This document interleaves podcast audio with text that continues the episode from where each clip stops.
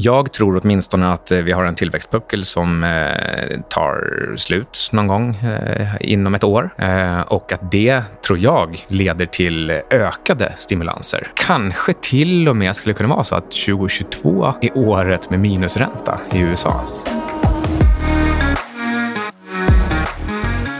Hej! Du lyssnar på Anti-Loop. Programmet som eh, tar dig ut ur loopen. Bort från Tina, ut ur boxen. Precis. Och det är alltså Syding och Sandqvist idag. Ska vi eh, börja direkt med eh, Powells Taper Dovish-tal? Ja, det kan vi göra. Precis. Det var ju lite intressant här att, att Powell äntligen höll sitt förväntade tal här i det virtuella Jackson Hole. Marknaden hade förberett sig på att Powell då skulle liksom berätta hur det här med tapering då, hur det skulle gå till och när de skulle börja och så, sånt där. Och han gjorde ju precis motsatsen. Han var ju så dovish att han inte kunde sitta ner helt enkelt. Han nämnde inte ens ordet taper i hela talet.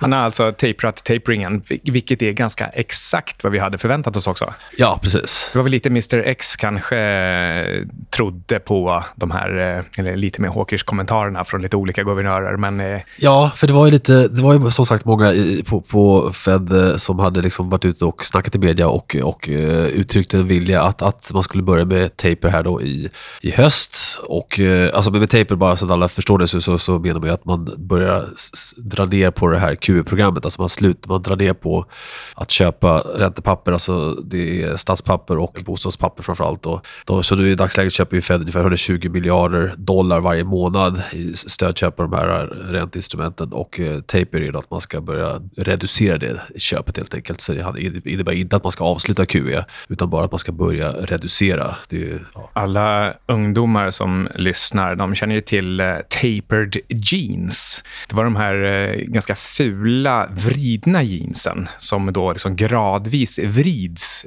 i sömmarna ner mot, mot byxorna. Det betyder ju inte att liksom, de helt avslutas eller tas bort eller något sådär. bara Bra, bra grad- analogi. Gradvis taper. Men de hette tapered. tapered. Ja. Jag förstod ingenting då. Jag kollade inte ens upp vad ordet betydde. Jag bara visste att ja, men det är fula jeans som man tyvärr måste köpa för att vara, vara med. Ja, Anna undrade förstås, om. Micke, vad har du köpt? Var, eh, men hur går man vidare från det här då? då? Om, eh, de har snackat så himla mycket om att eh, ja, men vi, vi, ekonomin är ganska stark och inflationen... Varför bryr man sig om inflationen är övergående då egentligen? Varför hålla på att hamra fram att inflationen är övergående om planen egentligen är att eh, trappa ner på köpen? Ja, precis. Men det som jag sagt om tidigare, det är ju bara snack för att, för att, då, för att då undvika liksom att behöva någonsin behöva eh, höja räntan eller, eller dra ner på balans, Feds balansräkning i och med att det är omöjligt att göra i och med att ekonomin är så beroende av, av billiga pengar i dagsläget. Och man ska komma ihåg alltså att sist vi hade det här, så efter 2008-krisen så, så sänkte man ju räntan hela vägen ner till 1% och körde QE. Och eh, det var ju så, så lågt räntan gick och sen lyckades man ju faktiskt tejpa den gången så man drog ner QE till noll igen och så började man, försöka, började man höja räntan. Jag, jag kommer inte ihåg exakt hur långt man kom upp, men då, man kom upp till 1-2 procent, jag kommer inte ihåg riktigt. men där lyckas man ju komma så långt. Men nu, nu kan man inte ens liksom dra ner på, nu kan man inte ens tapera. Och det, de har ju sagt själva att de måste, hela, de måste tapera helt, alltså hela QE-programmet måste bort innan de ens kan börja fundera på att höja räntan. Så det är också en sån här ursäkt som de alltid kan ha, att men vi, QE är ju fortfarande på gång så vi kan inte, vi kan inte höja räntan. Jag har faktiskt inte lyssnat på Powells eh, tal. Vad är din bästa prognos för vad som händer med QE-köpen? Men han sa ju att, det, det enda han sa var ju att det, det kan bli eh, aktuellt med att, att dra ner på QE-köpen under hösten. Det kan bli, alltså det är inget som man utlovade. Min gissning är att de, inte, att de kanske gör någonting i sista minuten, lite så som de gjorde förut, att man, här, i december så kom det en, ränte, en räntehöjning, men i det här fallet då kanske att de, att de annonserar lite neddragning och bara för att se, testa hur marknaden reagerar. Eh, och eh, ja, Men du tror inte att det kommer något signifikant? Du tror inte att det kommer gå- under 100 biljon i månaden? nej, nej, det tror jag inte. Man får ha fel, men eh, det, jag bara frågar vad, vad du tror. Nej, men på, i, något, I något läge så tror jag att de kommer försöka eh, att, att eh, dra ner och eh, det kommer inte marknaden gilla så då måste man, kommer de behöva gå tillbaks till, till eh, öka upp det ännu mer. Men ja, det är alltid frågan när den här brytpunkten är och sådär. Nu ska vi se här. Dessutom så får, de, får de rätt i att inflationen är övergående. Då, alltså här, lagom till att de börjar tapera så kommer det signaler också på att inflationen faller och tillväxten faller. Alltså att den här, den här ekonomin startar upp efter covid-pucken, den, den här lilla positiva impulsen. Den ska också ta, liksom, ta slut någonstans. Och, och Det kommer se ut som svaghet. Det här är väl i och för sig lite längre bort än årsskiftet. Jag skulle säga att det snarare är någonstans kring, kring sommaren. Alltså det är nästan ett år från nu som vi är förbi tillväxtpucken. För det, det är precis nu som man börjar se att det, att det har tagit fart. Ja, precis. Och då får man svåra komps, alltså svåra jämförelsetal. Ja, exakt. Och Paul skyller ju väldigt mycket på i talet här liksom att, att, det, att de här stigande priserna då har, är liksom en effekt av uh, covid-pucken. Och, uh, men han, han sa ju även också att, att det, det viktiga är liksom folks inflationsförväntningar. De kommer återkomma till det här hela tiden. För de, de, har, de är ju under den liksom desillusionen att, att inflationen under 70-talet var en funktion av att folks inflationsförväntningar steg och så blir det en spiral då att priserna steg också. Men eh, det, har ju, det, det är ju helt fel. Eh, inflationen har inte någonting med förväntningar utan det är, det är en funktion av hur mycket pengar som trycks. Då. Så att Fed säger att de, de, de, de, det de väntar på är att se att inflationsförväntningarna ökar. Liksom. Men förväntningarna på inflationen är redan rekordhöga. Folk tror att det ska bli massa inflation. Och, eh, så att det, det stämmer ju inte heller. Att de, är, de är så höga som de någonsin har varit sedan, sedan 80-talet tror jag nu. Så att, men hela den, hela den teorin och tesen är ju fel också. Att, att inflationen skapas av att liksom, människor har förväntningar om högre inflation. Det låter ju säkert jättebra när man sitter som akademiker och så man, bara, man bara tar fram den tesen, man tar fram den, den liksom ordalydelsen och så tycker man att men då, ja, men det, det lät bra. Ja, det, där, det funkar. Ben, det, det, det, funkar liksom, jag, jag förstår hur du tänker. Och Sen har man ingen aning om vad som egentligen händer där ute i butikerna som ska höja priser eller i löneförhandlingar. Alltså det spelar ingen roll om jag som anställd har inflationsförväntningar och går in till chefen och säger att jag vill ha 12 löneförhöjning. Det, det, betyder inte att jag får liksom, min löneförhöjning bara för att jag liksom, känner att jag behöver den. Um, det handlar ju helt om vad, om företaget tror att de måste behålla mig, om de måste betala för att behålla mig. Uh, och annars, även om jag som enstaka person chansar på att gå någon annanstans, då kommer allting avgöras av om jag får det där andra jobbet eller inte. Och annars kommer jag acceptera mindre höjning eller ingen höjning alls. Ja, precis. Och eh, som jag pratade om förut så är liksom din lön en funktion av den produktivitet som du tillför företaget. Och, eh, eh, den kan ju gå upp och ner och, och vara, vara hög eller låg. Liksom. Men, eh, och bidrar man mycket och eh, mycket produktivitet till företag så kan man begära högre lön också. Så att, eh, men okej, okay, var, var, var, var, står vi här egentligen? Alltså vi, vi tror inte att det kommer någon väsentlig tapering. Um, jag tror åtminstone att eh, vi har en tillväxtpuckel som eh, tar slut någon gång eh, inom ett år. Och att det, tror jag, leder till ökade stimulanser. Kanske till och med skulle kunna vara så att 2022 är året med minusränta i USA. Absolut, men det, det kan mycket väl komma. Och jag tror också att man kommer behöva... Liksom, det, det, är lite som vi pratade om tidigare, liksom, att det, det, det här med billiga pengar är som en drog. Man måste hela tiden ha mer och mer och mer av det för att, ska liksom, för att få samma effekt. Och man ska komma ihåg att nu har vi ju 0 ränta ränta. Alltså 2008-krisen så sänkte man det till 1% och körde massa QE. Nu är vi nere på 0% ränta och kör ännu mer QE. Så nästa steg blir vi liksom negativa räntor och ännu mer QE. Liksom det är det, det, det, det hållet går. Men det intressanta nu med marknaden och det här med, med tapering-taken och, och Jackson Hole är att det har prisats in hela tiden i marknaden att, att, att Fed ska börja tapera, att man ska liksom dra ner på, på QE och det är därför guld har liksom hållits nere och eh, och dollarn hållits uppe. Men, men nu måste man liksom, marknaden måste börja inse att liksom, det, det, kommer aldrig ske. Och det, då, då, då kommer vi se en enorm, vi har redan sett liksom ett upptick i guld där. Jag tror att det, det, det, här kanske är en trigger som får, som får guld att bryta sig ur den här uh, 12 månaders uh, liksom, korrektionen som det har varit i. Men uh, trots att guldet, det, var ju nere och vände någonstans kring 1670 och nu står det i 1815. Det är en ganska bra bounce. Ja, Fast när 1670, det var ju ändå... Ja, det var en liten flash, flash crash där. Alltså en liten, liten, liten, test, en taper-test kanske. Lite Som, eh, det spelar ingen roll vad förväntningarna var, för det kom in starka händer och köpte. Ja. ja. Men eh, eh, nu så ser ju guldet ändå lite starkt ut. Det ser ut som att guldet, det, det, tror ju inte alls på tapering.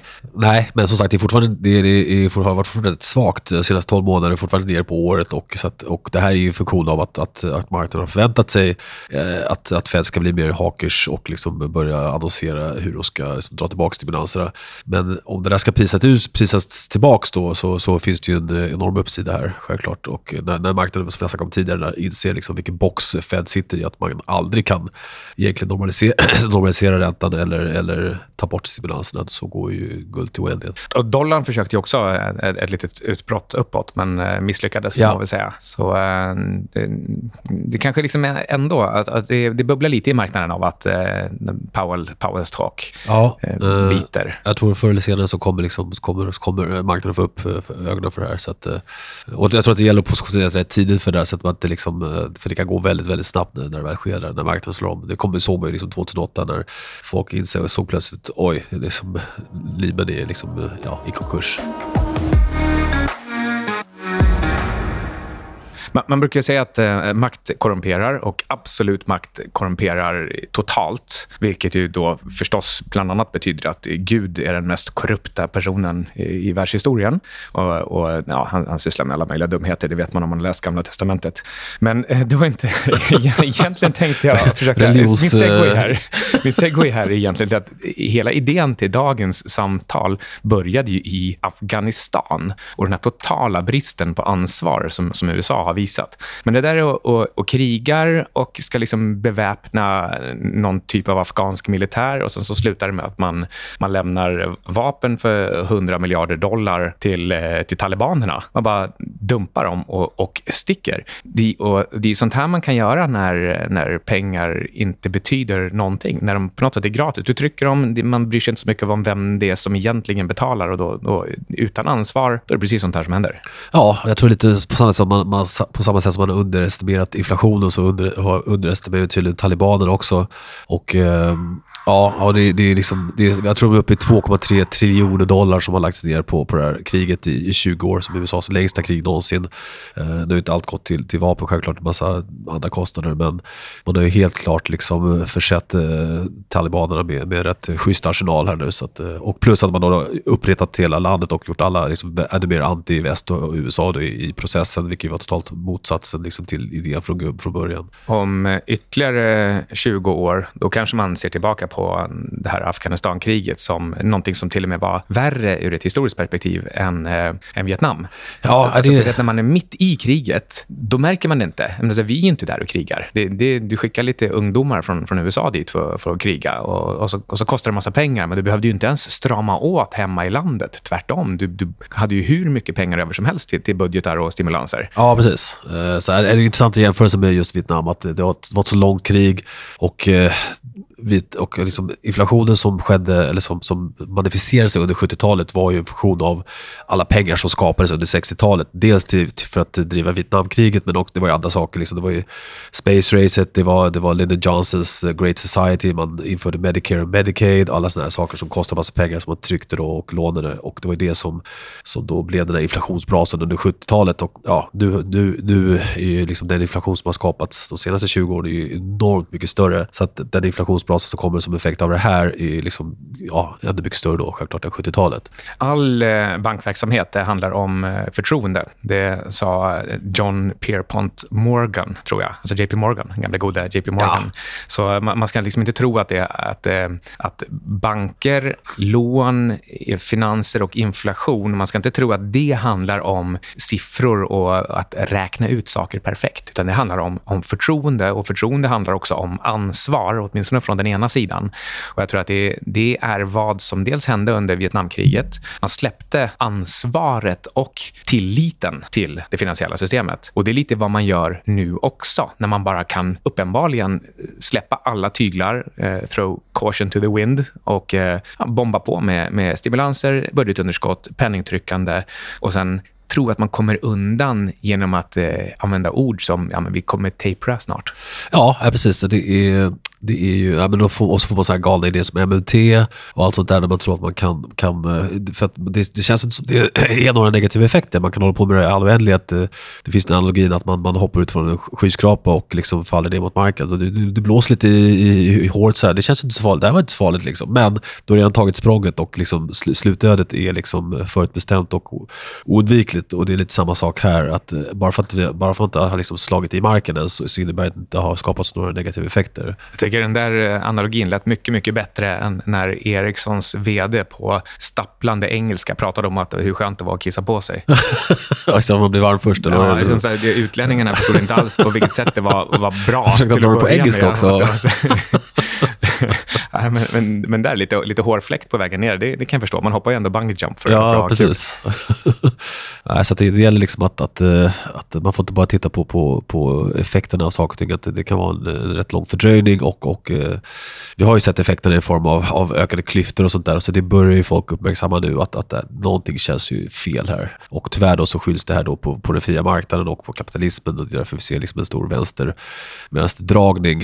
Eh, så att, men men eh, ja, vi har pratat om det förut, klyftorna beror ju inte på, på fria marknader utan på, på snarare central planering och, och centralbankers liksom interventioner. Ja. ja, man skulle ju se vad händer om eh, man tejpar helt och hållet? Alltså att man, man stoppar, slutar, slutar ja. med QE. Vad händer med obligationspriserna och vad händer då med, med förmögenhetsklyftorna? Precis, de går det var det som hände i början på 2008 när, när, när krisen började och kraschen började så krympte ju klyftorna dramatiskt för att de rika blev så mycket, åkte på som liksom, eh, smäll där.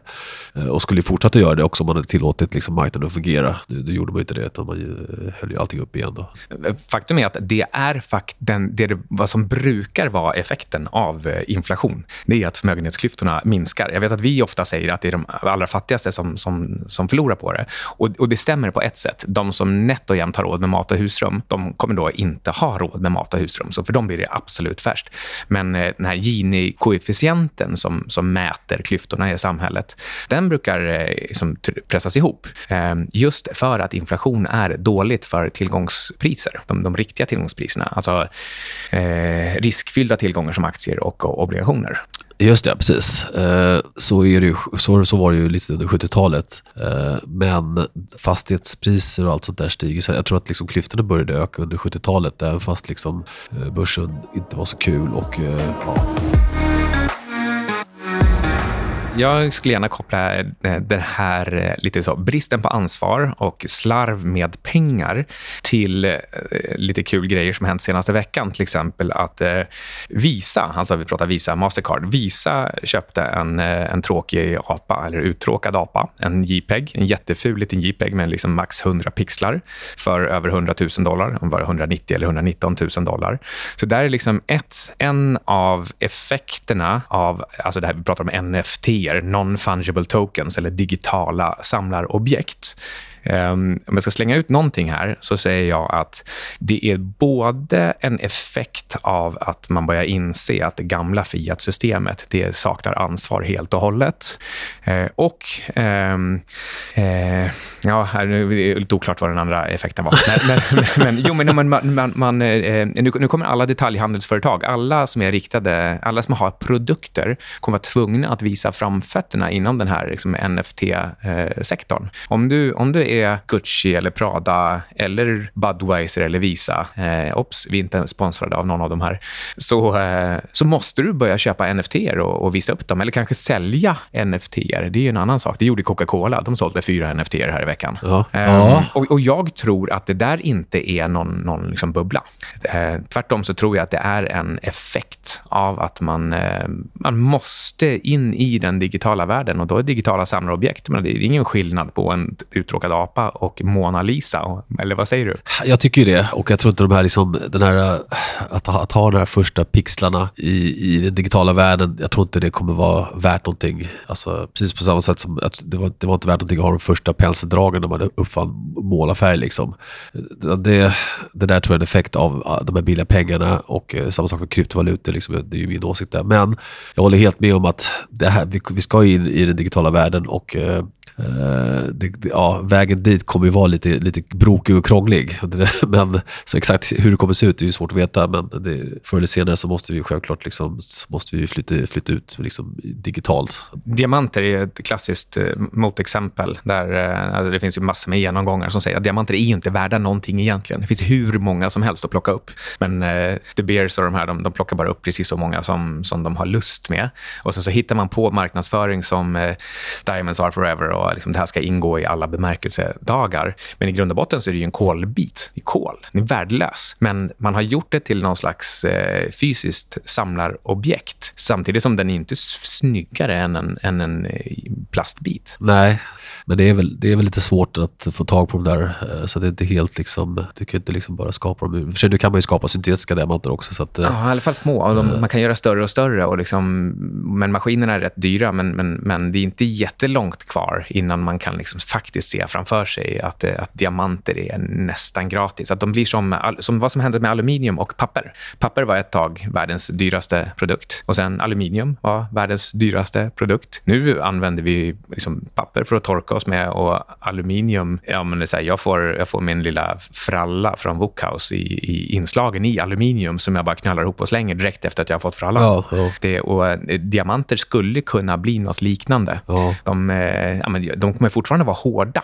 Det är en trevlig egenskap, så du kan sälja dem för någonting. Men eh, det, det, de är inte mycket mer spännande än en NFT på annat sätt än att det är som att tatuera in din inkomst i pannan. Och det vill ju folk göra. Ja, precis. Det har lite det där skrytvärdet och uh, det är klart det är lite kul att se att man liksom har Jack Dorseys första tweet och sånt där. Liksom det, det. Men uh, frågan om det är värt så mycket pengar, det är tveksamt. Um, ja, jag, jag, tänker inte heller ta någon, liksom, någon, någon, stor stance på det här. Jag tänker inte köpa några NFT-er heller. Anna har gjort. hon, har köpt, ja, hon har köpt en trollkar. Va? Ja. Det är sant. Jag vet inte för hur mycket. Men det, det, risken är väl att om du köper en billig trollkar, då kommer du inte pricka in någonting som, som går från, från liksom tusen kronor till en miljon.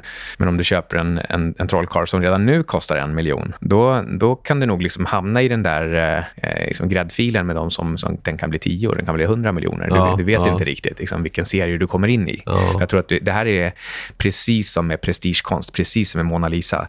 Det bästa du kan köpa är antagligen Mona Lisa nu, fast den kostar en miljard dollar. Ja, den precis. kommer gå upp mest. Exakt. Uh, det är den ultimata NFT. Man, man, kan säga, man kan säga vad man vill om liksom, intrinsic value, NFT och, och liksom sådär, men det är, man kan, skulle säga samma sak om, om konst också, men det uh, att, att, att det stiger till värde, det är helt klart så. Och de här NFT kan ju sticka, kryptovalutor har stigit kraftigt värde också. Så att det... ja, Mona Lisa, det enda den har, det är att det är den enda i sitt slag. Och ja, jag vet att det, det är en fantastisk liksom, penselkonst bakom, men, men det handlar ändå lite grann om att det var liksom den första som målades så himla bra. Och så, så finns det inga andra i sitt slag som är 500 år gamla. Um, jag skulle inte bry mig det minsta om jag hade den riktiga Mona Lisa eller, eller en bra kopia på väggen. Nej, det påverkar inte. Liksom, det är bara att man vet om det då, att det, att det är en kopia. Det är lite samma sak som att ha en bra klocka och en fake-klocka. Det ser likadant ut, men du vet ju själv och det, känslan inom dig själv är annorlunda liksom, om du har en äkta. Ja, men det handlar nog mycket ändå om om någon annan ska se den. Att, eh, ja, och någon annan ska veta veta att det är en äkta ja. och allt det där. Visst, lite grann inför dig själv då att jag lyckades åstadkomma någonting här i livet så att jag kunde köpa någonting jättedyrt. Men återigen, där är ja. oerhört tomt ja. värde. Ja. Ja. Jag, jag, hade någon liksom, liten uh, sista spaning här ändå och, och det är på tal om ansvar. Jag tyckte att det var där vi, vi gled in här ändå med, och, och du får fylla i med precis vad du vill. Men det är att hela den här decentralized finance-vågen, alltså DeFi, som är en slags eh, spin-off eller eh, layer 2 på, på hela kryptovärlden. Och, och vad DeFi egentligen står för då, det är att man ska kopiera hela den centraliserade bankvärlden med försäkringar och avtal och, och börser och eh, liksom, ja, allting sånt där. Bara in i ett system där det inte finns en central motpart. Det finns ingen bank, utan det är du och jag mot varandra, peer-to-peer -peer, i, i princip. Eh, och då eh, behöver man inga kontrakt, man behöver inga domare, jurister, poliser. I alla fall inte när det gäller just de här eh, eh finansiella eh, transaktionerna. För själva kontraktet ligger i, i själva pengen. Men så måste man själv då också ta ansvar för att man ingår avtal som man verkligen vill och att man skickar pengarna dit man verkligen vill. Och Jag menar är att det här, eh, det här kan verkligen förändra samhället helt i grunden. Ja, det är jättespännande hela, hela DeFi-området och eh, i och med att man suttit i finansbranschen länge själv och har sett liksom den otroliga liksom trögheten och liksom ineffektiviteten i systemet som finns idag så, så har man ju allt förhoppningar om att det här ska kunna liksom göras mycket, mycket bättre och effektivare eh, med någon form av eh, ja, jag tror, jag, jag tror också att både NFT och DeFi-vågen, det är use cases för krypto som kan suga åt sig the, the free flow ja. eh, och därmed trycka upp priset. Det var egentligen dit jag ville komma. Okay. Eh, även liksom om du ska köpa en massa uttråkade apor så, så hjälper det. det. det. är ett nytt use case som inte är penning, ja, penningtvätt. är det väl alltid med konst i och för sig. Men det, men det är inte olagligt i sig att, att köpa dyr konst. Eh, och Det här kan pressa upp priset på... på det skapar efterfrågan på kryptovalutor. Som, som liksom, den efterfrågan är ändå äkta.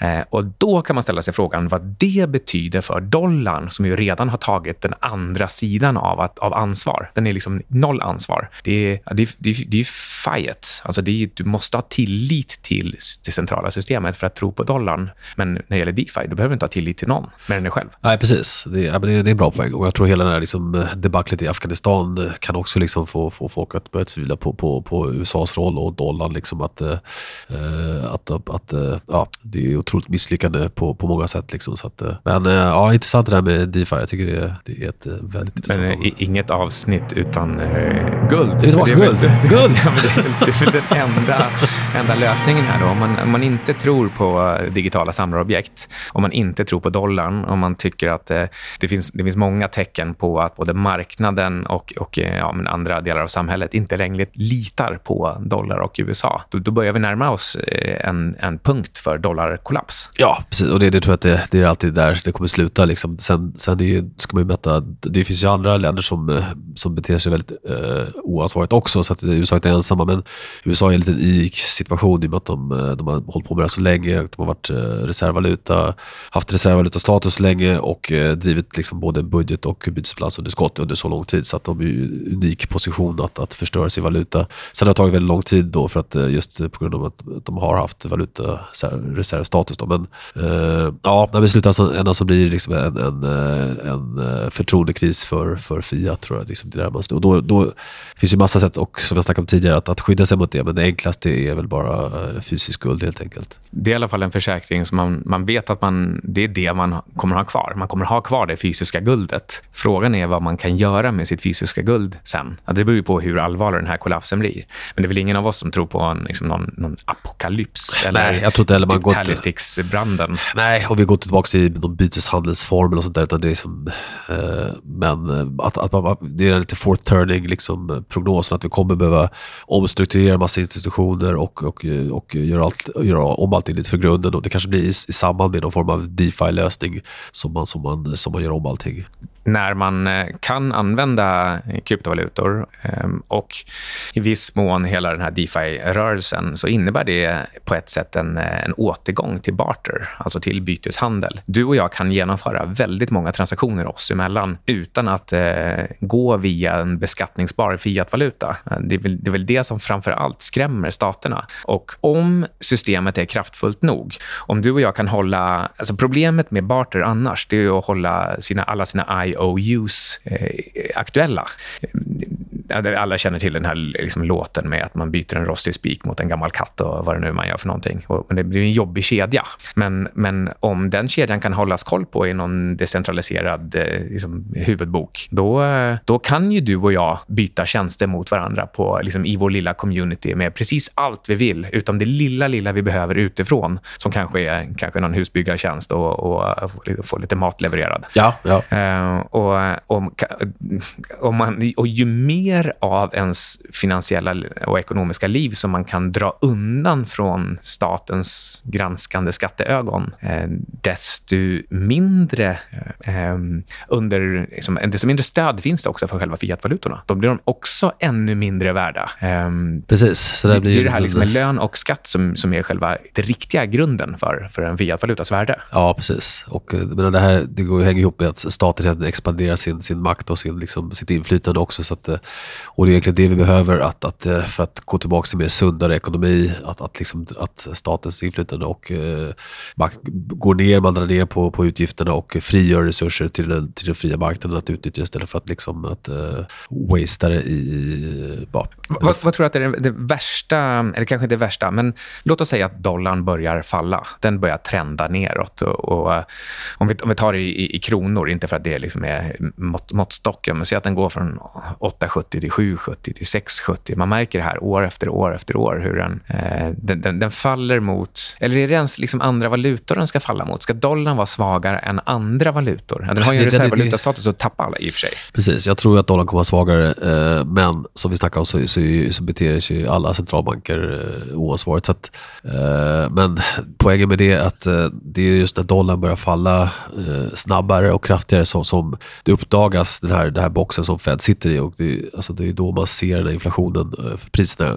När, när dollarn faller så stiger ju självklart priserna då för, för amerikaner och det är då liksom, det, det synliggörs den här allmänna inflation som har skata, skapats och det är då, det, är då liksom, eh, det kan bli en, eh, ja det är då marknaden kan få, verkligen få upp ögonen för att det här är inte hållbart i längden och då, alltså, som vi snackade om tidigare, så, så, då måste ju Fed fatta det väldigt, väldigt svåra beslutet som vi har undvikit då fram till nu.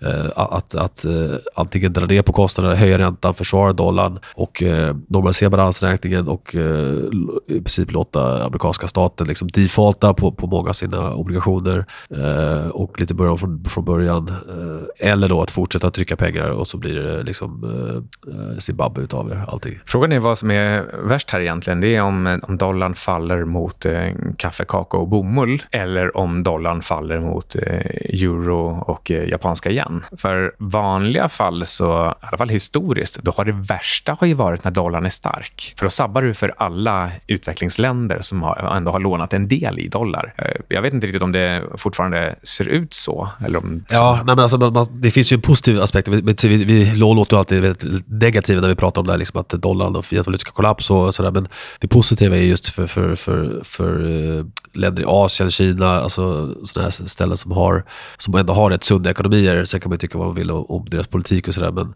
när dollarn försvagas så kommer deras valutor stiga kraftigt i värde och det kommer ju eh, förbättra deras ekonomi dramatiskt och eh, investeringar kommer flöda in i, i den regionen. Och, eh, så att det kommer bli en, en stor skift i liksom levnadsstandard mellan öst och väst. Det, det, så, så kommer det bli. Och, och, det är ju en ganska vanlig prognos egentligen. Att det, det, det är så världen kommer se ut oavsett. Och man behöver ju inte ens, man behöver inte ens börja i att dollarn faller. Du kunde ju lika gärna börjat i att, att Asien växer snabbare. Eh, det finns en teknologiöverföring dit. Eh, de eh, ja, vet inte, demokratiseras kanske lite grann. Och, eh, och, och, då växer Asien och det leder till svagare dollar. Sen kan man också låta de här liksom knyta an i varandra så att det bara skyndar på processen med att USAs hegemoni generellt liksom som ekonomisk stormakt, den, den, den försvinner snabbare. Det är också någonting som man borde ha förväntat sig bara på grund av olika folkmängder i Asien respektive USA. Men amerikaner ser nog inte så, så liksom stillatigande på att de inte är den ultimata som makten i världen heller. Det kan ju leda till att... Ja, eh, vad, vad, vad, tror du? Tror du USA kommer sluta sig inom sig själva? Eh, eller kommer de eh, liksom lash out, slå, slå vilt omkring sig? Ja, det är en bra, bra fråga där. Så det, det, tyvärr så blir det mot, mot det senare att de kommer liksom uh, lash out och försöka liksom uh, distrahera framförallt uh, sin befolkning. Uh, det är oftast det man försöker göra när, när, när, när liksom folk uh, ja, skriker och klagar och inte har mat för dagen så startar man ett krig för att då, då drar man bort uppmärksamheten från, från det, de interna problemen och så kan man skylla på en utomstående fiende. Så att, alltså, risk med att, att det blir en konflikt mellan typ, typ Kina och USA det är ju rätt hög tyvärr. Jag hoppas att det inte blir någon form av väpnad konflikt, men det är inte alls omöjligt. Men den skulle kunna utkämpa sig i Afrika. Där har du massa naturresurser och Kina är först in kan man säga på att eh, som börja ta över Afrika. Um, och uh, om, uh, ja, men om USA känner sig hotat så är det där man skulle kunna börja låtsas att man ska gå in och skydda den, den afrikanska befolkningen. Ja, precis. Exakt.